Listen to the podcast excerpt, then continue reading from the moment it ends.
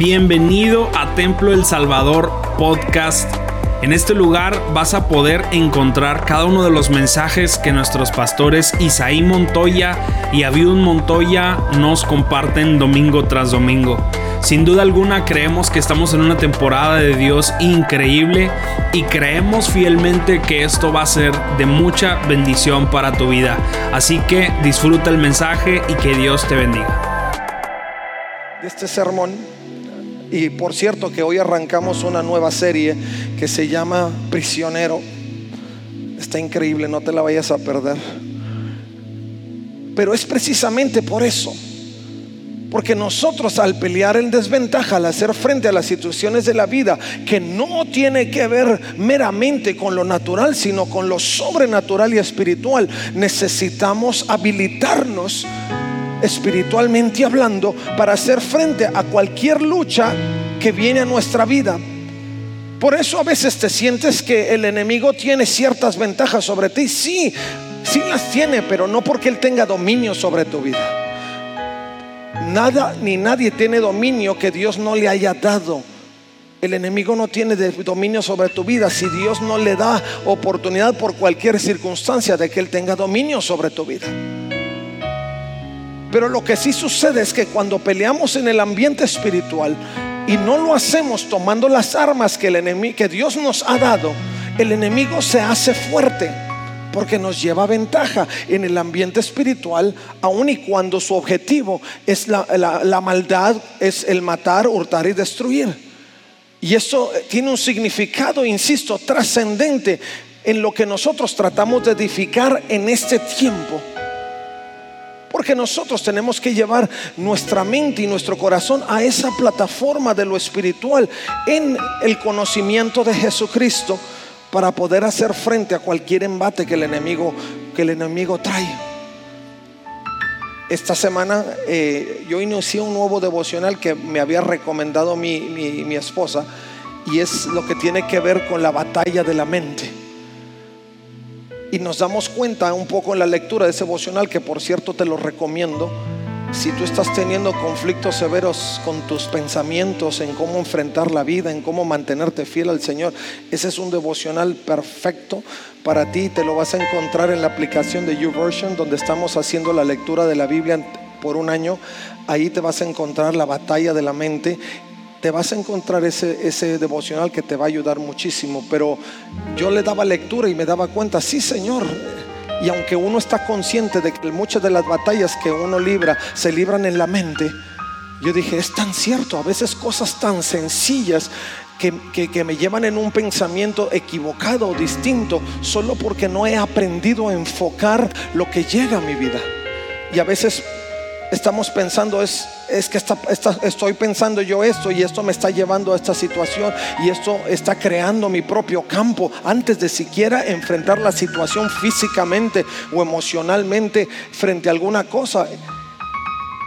Y, y lo vamos a leer en unos breves momentos, pero esto nos lleva a ser esclavos o prisioneros de pensamientos que ni siquiera se están generando en el corazón de Dios y que nosotros mismos anticipamos como algo hecho, aunque no esté hecho y aunque no tenga nada que ver con lo que se está realmente desarrollando en la realidad, porque nosotros mismos hemos seleccionado aprisionarnos a pensamientos que no tienen edificación en nuestra vida.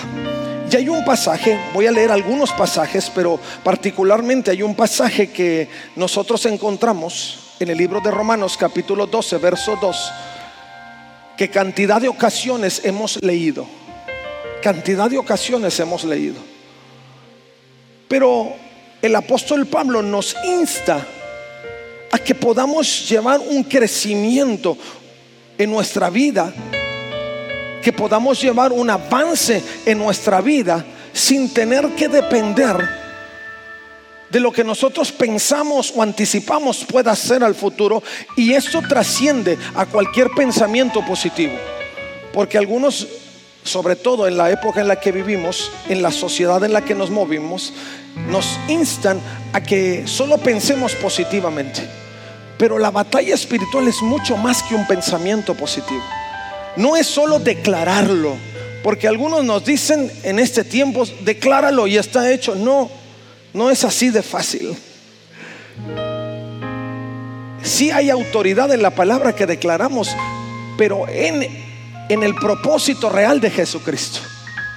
Cuando realmente nosotros declaramos lo que parte del mismo corazón de Jesucristo, no lo que parte de mi corazón, sino lo que parte del corazón de Dios. Pero eso solo sucede cuando nosotros podemos llevar nuestra vida en prisión a Jesús. No simplemente decir te entrego mi voluntad y te la quito cuando quiero y te entrego mi voluntad y te la quito cuando quiero.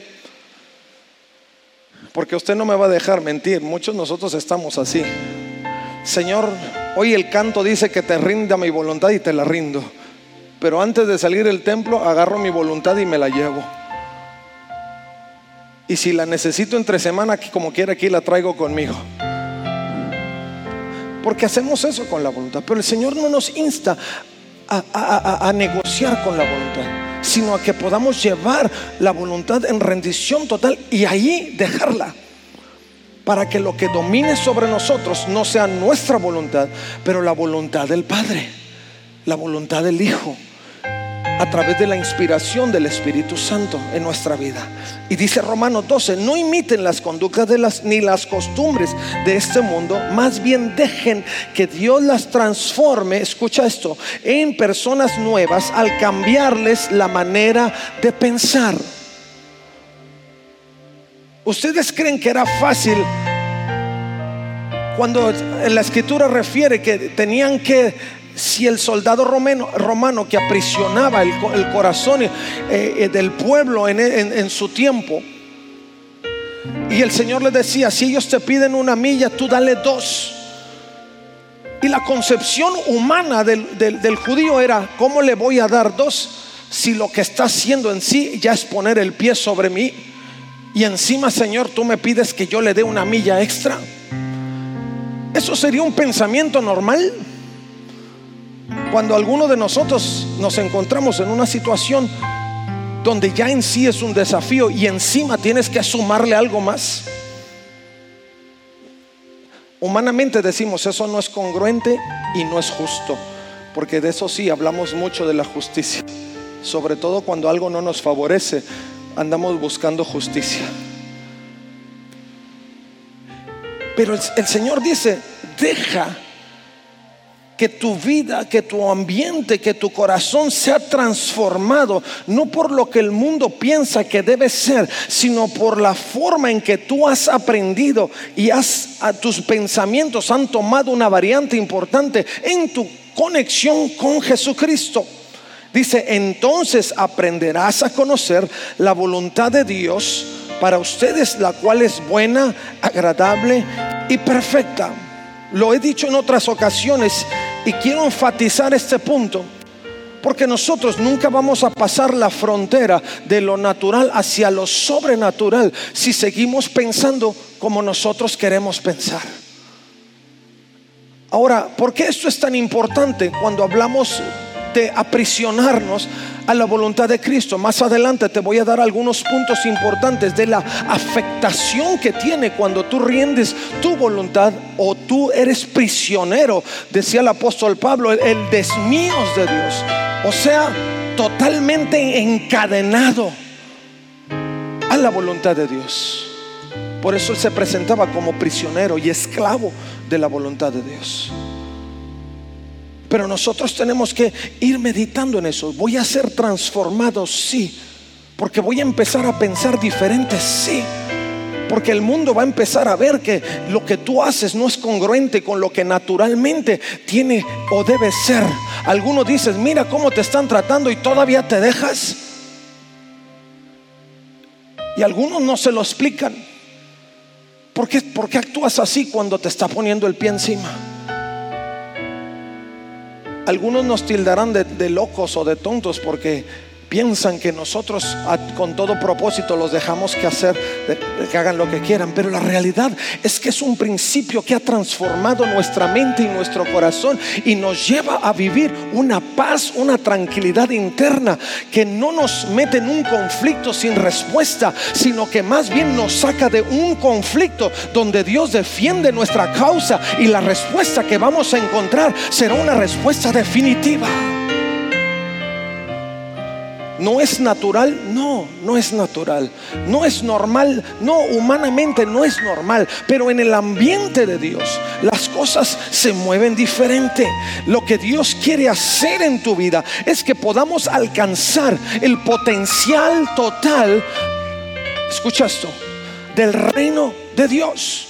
Nuestra meta al, al ser prisioneros de Jesucristo. Escucha, hay meta. Estamos apuntando hacia un lugar.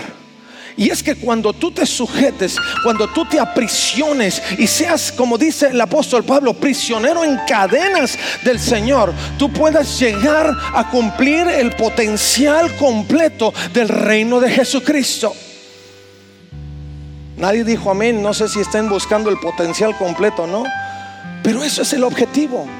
El ser un fiel cristiano no es solamente mostrarle al mundo que eres diferente, sino que Jesús es el que habita en ti y el que manifiesta su, su, ser a través de nosotros.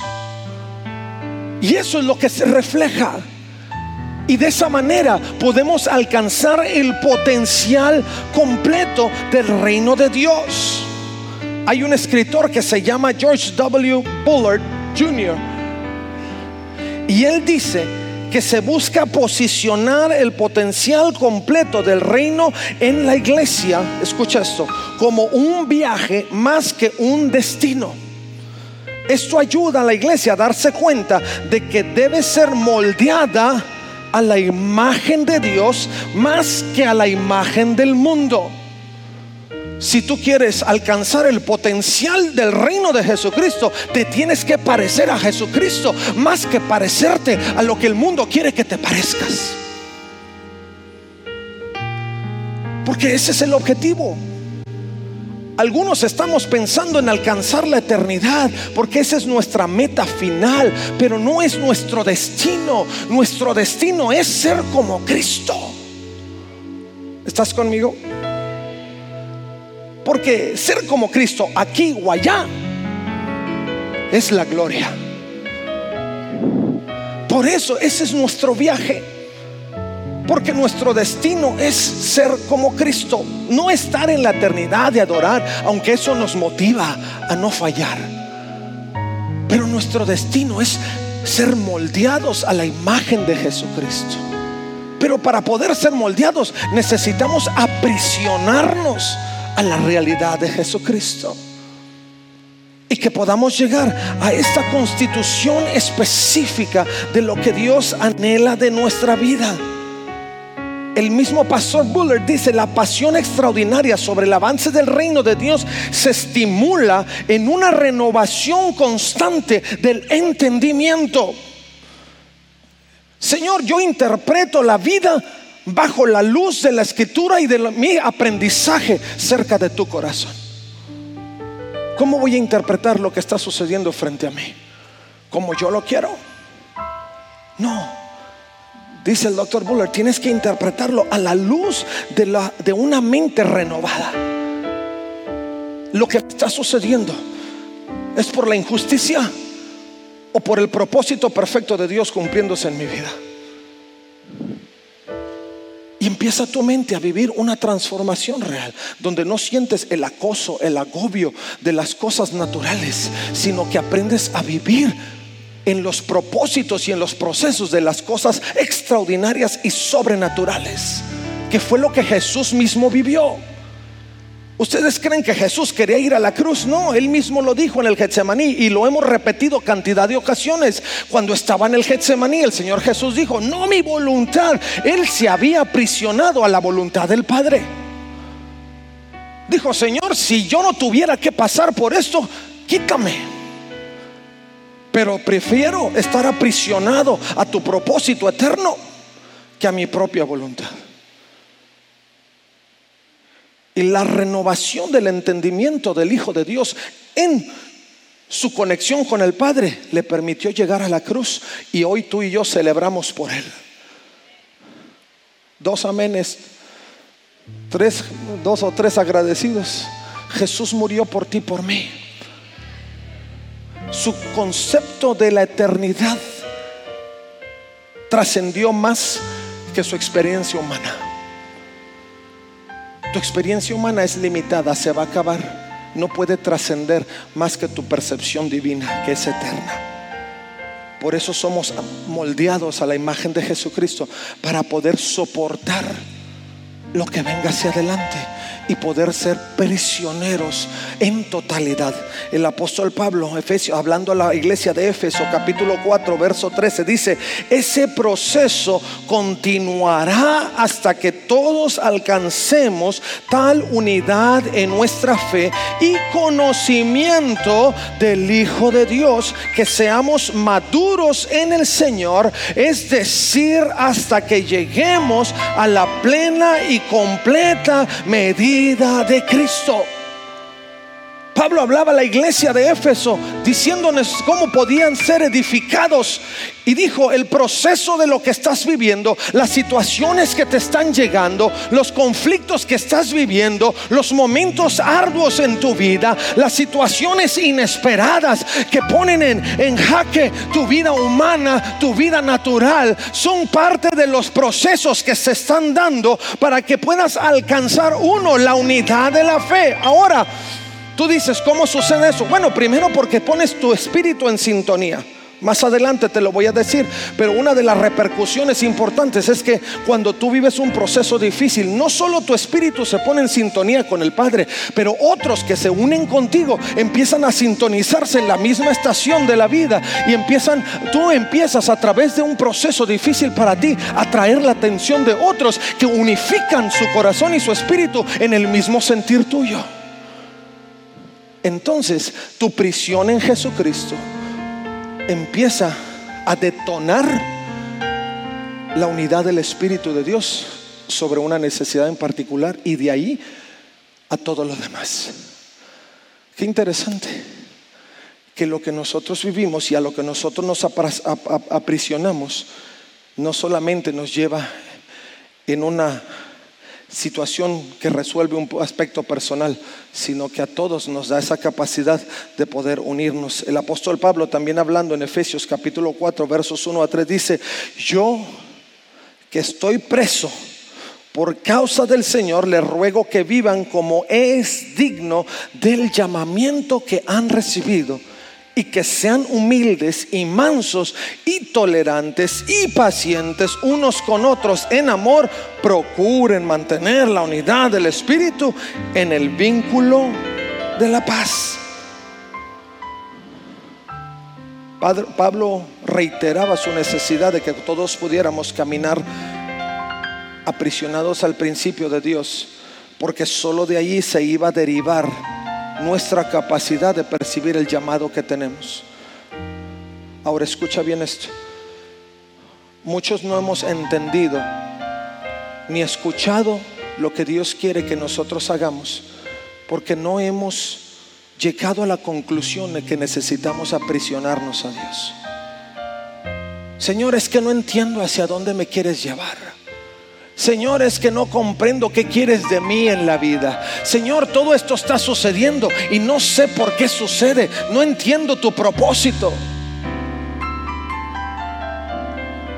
Pablo decía, yo lo entiendo y quiero reestructurar el fraseo de Pablo o parafrasearlo en este pasaje para que puedas llevar a conclusión que lo que Pablo decía es que mi pensamiento, mi capacidad de entender el llamado, el propósito de mi vida, se define en mi capacidad de rendirme, de aprisionarme al corazón de Dios, donde se destila el discernimiento sobre lo que estoy viviendo, lo que está sucediendo y hacia dónde voy.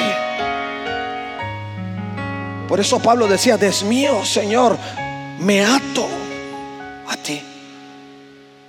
Para algunos era vivir esclavo a la religión judía, pero para él era vivir esclavo al conocimiento de Dios. Pablo lo comparaba con la esclavitud, porque él decía, tienes que estar tan cerca y ser tan incapaz de soltarte para que puedas entender el todo de Dios. Porque como yo te decía al inicio, a veces la voluntad la dejamos y no la llevamos, la dejamos y no la llevamos. Pero Pablo dice, no, no quiero ser capaz de poder soltarme. Y creo que si alguno apuntara en oración hacia algo en nuestra concepción de la vida, tendríamos que decirle al Señor, Señor, no me hagas capaz de soltarme de ti. No me des la oportunidad de soltar las cadenas de mi vida. Porque la única manera de caminar en el círculo tuyo es cuando estoy atado a tu mano.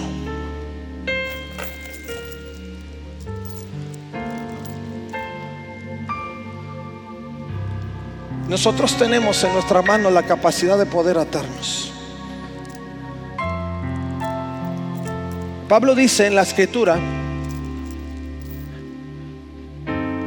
dice en Romanos capítulo 6, versos 16, dice, uso la ilustración de la esclavitud para ayudarlos a entender todo esto, porque la naturaleza humana de ustedes es débil en el pasado se dejaron esclavizar por la impureza y el desenfreno, lo cual los hundió aún más en el pecado.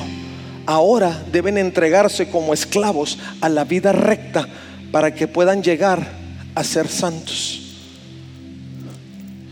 Pablo decía, antes tú agarrabas la cadena y te la atabas. Me voy a bajar, no sé si por ahí lo puedan ver pero me voy a atar aquí.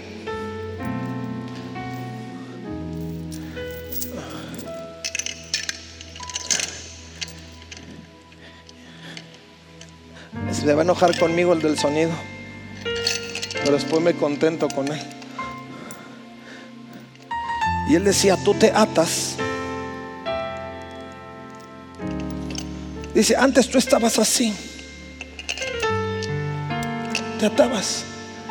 Ya le puse candado y no soy fakir. Dice, te atas y ese es tu círculo. Te mueves ahí.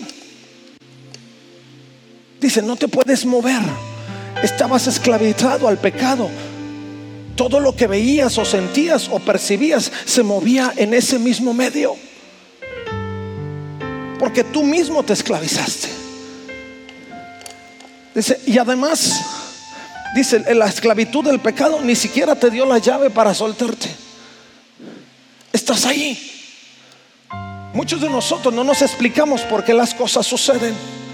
Pero la realidad es que en el momento que tú te esclavizaste al pensamiento, a la intención, a las situaciones que se dan, decidiste pensar mal, decidiste estar ahí lamentándote por tus desgracias, decidiste estar peleando por las cosas que Dios puede pelear por ti, decidiste que prefieres estar fuera del Señor que en el Señor. Y esa situación te esclavizó, esclavizó tu mente, esclavizó tu espíritu, esclavizó tu corazón, esclavizó tus pensamientos y no te has podido soltar de ahí. Dice Pablo, tú lo decidiste. Tú decidiste esclavizarte ahí. Con la intención de Jesucristo. Y Pablo decía eso. Ya traigo la llave. Lo que Jesús hizo fue justo eso. Soltar la cadena de lo que te esclavizaba hacia el pecado. Y pudiste ser libre de eso. El mundo no te dio la llave para abrir. El mundo no te está preguntando si tú rindes la voluntad y te la llevas. No. El mundo tú le rindes la voluntad y te deshace. Si tú estás vivo, no es porque a tiempo decidiste no soltarte. No, si tú estás vivo es por la gracia de Jesucristo que te dio la llave del candado para que tu vida pudiera desatarse y tú pudieras contar una nueva misericordia. Pero Pablo dijo, tú no te puedes quedar así. Porque tú te tienes que esclavizar a algo. El, hombre no puede vivir así al aire pensando que nada va a suceder. Dice, si no te esclavizas al pecado, entonces te tienes que esclavizar a mí. Y cuando yo pensaba en la calidad de Dios de ser esclavo, el Señor me me llevaba en este concepto.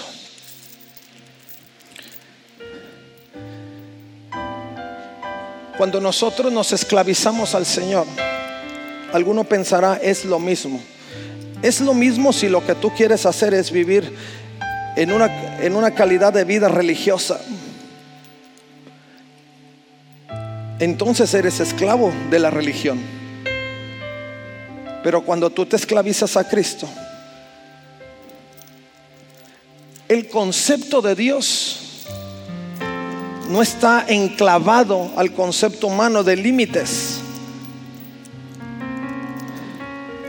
Esto quiere decir que tú estás esclavizado aquí, pero esto está esclavizado a la grandeza de Dios, al espíritu libre de Dios, al espíritu eterno de Dios, al espíritu sabio de Dios, al espíritu misericordioso de Dios, al espíritu de bondad de Dios, al espíritu de gracia de Dios, al espíritu de cosas extraordinarias de Dios, entonces tu esclavitud cambia. Estás sí prisionero de Dios, pero prisionero de la gracia, prisionero de Dios, pero prisionero de la misericordia, prisionero de Dios, pero prisionero de la generosidad, prisionero de Dios, pero prisionero de una vida eterna su gloria, en el tiempo debido, esa prisión de Dios se lleva de un lado y del otro porque no está limitado a nada. Tú puedes subir y bajar porque no hay poste que te ate, ni hay espíritu que te detenga. Dios no pone guardias porque tiene ángeles que caminan a tu alrededor. Tú podrás llevar la cadena en tus manos, pero Él te lleva en la libertad de su gracia por toda la eternidad. Y ese candado, si tú quieres, se lo abre. Pero permíteme recomendarte algo ni se te ocurra. Ni se te ocurra. Mejor esclavo en Jesucristo. Pablo decía, yo soy preso, Señor. Pablo decía, ellos creen que me tienen aprisionado aquí en la cárcel. Pero dice, no, yo me hice prisionero de Jesús. Y si Jesús me quiere tener aquí, aquí que me tenga porque en gloria Él sigue cumpliendo su propósito. Si el Señor me quiere tener aquí hablando a la iglesia de Filipenses, ciego, casi sin comer, ya de, edad avanzada, Él seguía diciendo, sigo la meta. Él era esclavo del Señor, pero Él no decía, aquí ya me quedé y ya me arruiné. No, Él dijo, sigo a la meta. Porque mientras Él mantuviera su cadena atada a la cadena del Señor, Él todavía tenía camino que recorrer. Él todavía tenía a dónde llegar. Mi hermano, si tú sientes que la vida te ha esclavizado por las circunstancias que te han llevado, lo único que tú tienes que ver es a dónde ataste tu cadena. Si tú ataste tu cadena a las artimañas del enemigo, no vas a ir a ningún lado. Pero si tú ataste tu, tu cadena al corazón de Dios, al Espíritu de Jesús en tu vida, lo mejor está por llegar. Lo mejor está por llegar. Porque esa cadena te va a llevar a una dimensión nunca antes imaginada o esperada. Pablo por eso decía, yo soy prisionero. Tú puedes pensar que, estás acabando con mi vida. Los perseguidores de la iglesia pensaban que estaban terminando con el espíritu libre de Pablo. Pablo se agarró escribiendo cartas en la cárcel. Y si tú y yo somos salvos, fue por esas cartas que fueron usadas por el Espíritu de Dios para redarguir, para confrontar, pero él era preso del Señor. Mi hermano, si tú quieres que tu vida trascienda en una dimensión diferente, no tengas miedo a aprisionarte del Señor. Deja que el Espíritu de Dios toque tu vida. Deja que el Señor te lleve prisionero, porque su cadena solo te va a llevar a la gloria. En el momento que tú quieras, Él puede abrir el candado y dejarte libre para ser esclavizado a través del pecado. Pero si tú permaneces ahí y arrojas la llave, tú tienes la eternidad asegurada. Para ti puede ser una aflicción, pero para Dios es una oportunidad de ver su gloria en ti. El doctor Eldin Villafañe escribe un libro que se llama Más que gracia barata. Y él dice que la intención de nosotros como iglesia y como hijos de Dios no es solo publicar de labios lo que debemos de vivir en la experiencia personal y propia. Dice, lo que tú tienes que hacer para arreglar la injusticia del mundo es encarnarte en el Espíritu de Dios. Fusionarte. Por eso Pablo decía, ya no vivo yo. Mi conexión con Dios en cadenas es tan íntima, tan personal, tan profunda, que no solo no me quiero soltar, porque ya estoy encarnado, enraizado, eh, adherido al corazón de Dios. Y lo que va a proceder de ti no es injusticia, sino justicia. Lo que va a proceder de ti no es duda, sino confianza. Lo que va a proceder de ti no es el fingimiento de una vida bondadosa, sino una vida bondadosa, genuina, total, real, transparente. No vas a tener que poner una, cara aquí y otra cara allá, no. Lo que vas a hacer, lo vas a hacer aquí, allá, más allá, allá y mucho allá. Porque el estar encarnado en Jesucristo es ser uno en Él. Y la esclavitud de Pablo era justo eso. Ser uno, uno, uno, uno. ¿Qué necesitamos hacer para que la iglesia se una? Encárnense en Jesucristo. Esclavícense en Jesucristo. Algunos teólogos dicen que si la iglesia se dejara de estar pensando en sus propias doctrinas, en sus propias filosofías de cómo hacer iglesia, la iglesia de Jesucristo sería imparable. Hoy las estadísticas, arrojan que en el mundo existen por lo menos 38% de los 7 billones de habitantes que profesan de alguna manera el cristianismo. Eso sin contar que dentro de los 30 y el 38% hay una cantidad enorme de subdivisiones teológicas, doctrinas teológicas y demás. Pero si eso no existiera, ese 38% ya fuera el 62%. Pablo decía, ¿quieres vivir en la unidad de la fe? Encárnate en Jesucristo. Esclavízate en Jesucristo. Camina en Jesucristo. Porque lo que va a resultar de ello, y termino con esto, lo que va a resultar, lo que favorece de tus prisiones en Jesucristo, es una comunión en la gracia, una misma fe, un mismo espíritu, un mismo Dios.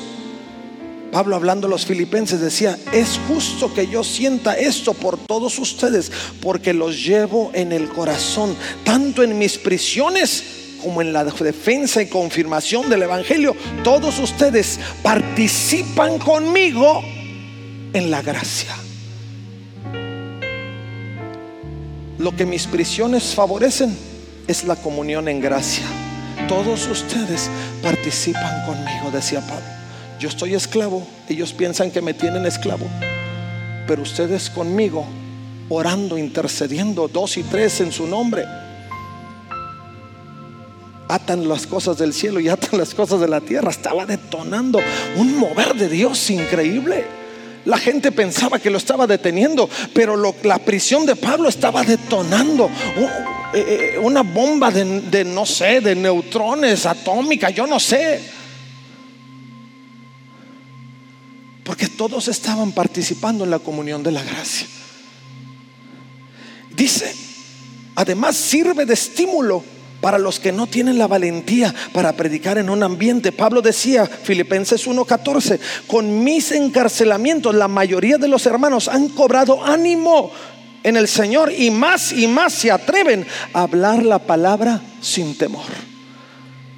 Pablo estaba guardado, pero muchos fueron estimulados. Ay, van a saber quién es el Dios de Pablo y quién es mi Dios.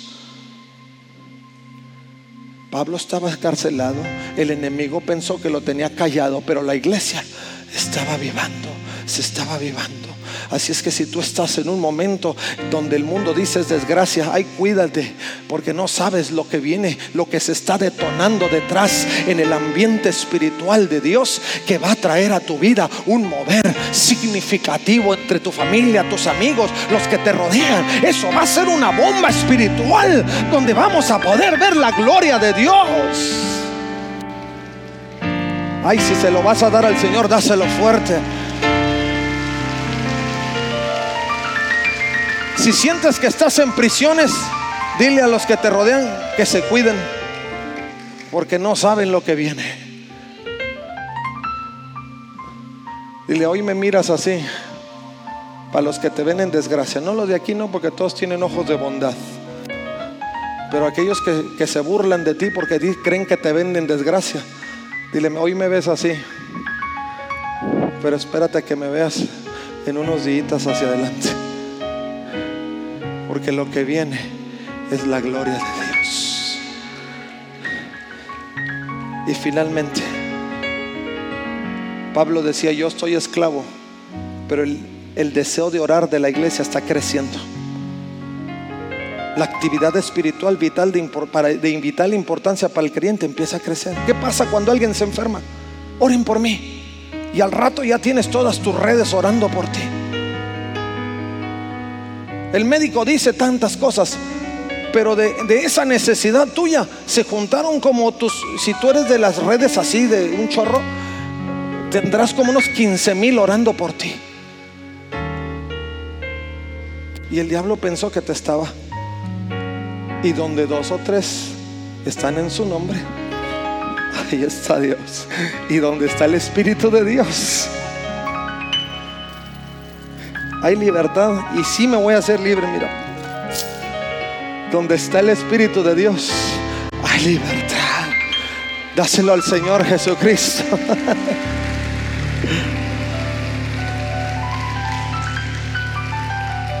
Pablo terminaba diciendo, yo sé que por la oración de ustedes y con el apoyo del Espíritu de Jesucristo, esto redundará en mi liberación. Pablo, como los jóvenes hebreos que iban a ser introducidos en el horno de fuego, desafiando a Nabucodonosor, le dijeron, sépase, oh rey, yo creo que si estuviera en este siglo, la expresión sería, lo que, lo que digas mi rey, pero sea que el Señor me libre de allí del fuego, o sea que no me libre, porque ellos entendían su, su, concepción del reino, que era estar en gloria después de la muerte. Dice el Señor va a ser glorificado y nosotros no nos vamos a inclinar frente a ti. El diablo se enojó, le subió siete veces al horno, que los que arrojaron a los jóvenes se quemaron antes que los jóvenes y los jóvenes no salieron oliendo ni a humo.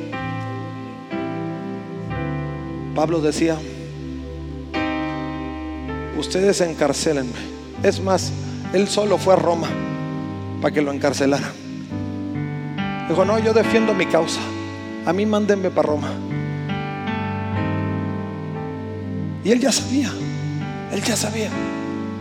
Pero dice, yo prefiero en esto que cumple el propósito de Dios y que me encadena a Él y que ellos se crean que me están haciendo mal para que el Evangelio del Señor avance. Y eso es lo que yo te digo hoy, iglesia. Hoy estamos en ese tiempo donde necesitamos que nuestra vida empiece a caminar en una dimensión diferente. Si tú estás viviendo en un periodo de tu vida donde te sientes esclavo de las circunstancias, si tú te sientes en un periodo de tu vida donde piensas que ya no hay más hacia dónde y te sientes ahogado por las circunstancias, solo recuerda a quién te esclavizaste. Si tú le pusiste tu cadena a la circunstancia, pide al Señor que ponga la llave para que te haga libre de la circunstancia. Pero si tú le has puesto tu cadena al Señor de la gloria, entonces recuerda que lo que viene es mucho más grande que lo que jamás hayas imaginado. Porque Dios transformará todo lo que el enemigo intentó para mal, para bien de su reino. Ponte de pie, por favor, mi hermano.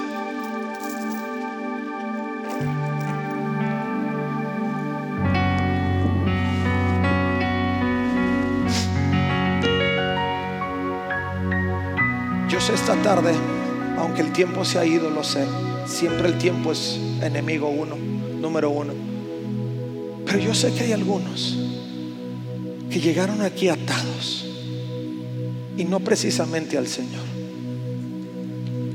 Hay algunos que le pusieron su cadena a las circunstancias y han vivido en tristeza, han estado viviendo pesadillas, situaciones difíciles, porque piensan que eso es el destino final de su vida. Y yo te quiero invitar para que esta noche seas, esta tarde seas valiente. Y tú puedas venir al Señor con tu cadena, con todo y tu cadena, tú puedas venir y decir, Señor, ábrela, ábrela. Y átame a ti. Porque Él tiene la llave. No estás destinado a morir. No. Estás destinado a ser como Él. Pero tienes que traer tu cadena delante de Él y decirle, Señor, abre ese candado. Ya no quiero estar atado ahí. La Biblia dice que todo lo que pidas al Padre creyendo lo recibirás. El enemigo te ha dicho, ya, hasta ahí llegaste. Ese es tu destino. No, ese no es tu destino. Ese no es el punto final de tu historia. Pero necesitas traer tu cadena delante del Señor. Dile, Señor, mete la llave, abre el candado y átame a ti. Átame a ti. Porque ya no quiero estar viviendo en la zozobra pensando que es el punto final de mi vida. No, ya no, Señor, ya no. Muchas gracias por quedarte hasta aquí con nosotros. Recuerda que también puedes encontrarnos en A Corazón Abierto podcast, en donde encontrarás charlas con nuestros pastores, con miembros del staff y con muchas personas más. Así que nos vemos la próxima semana. Muchas gracias y hasta luego.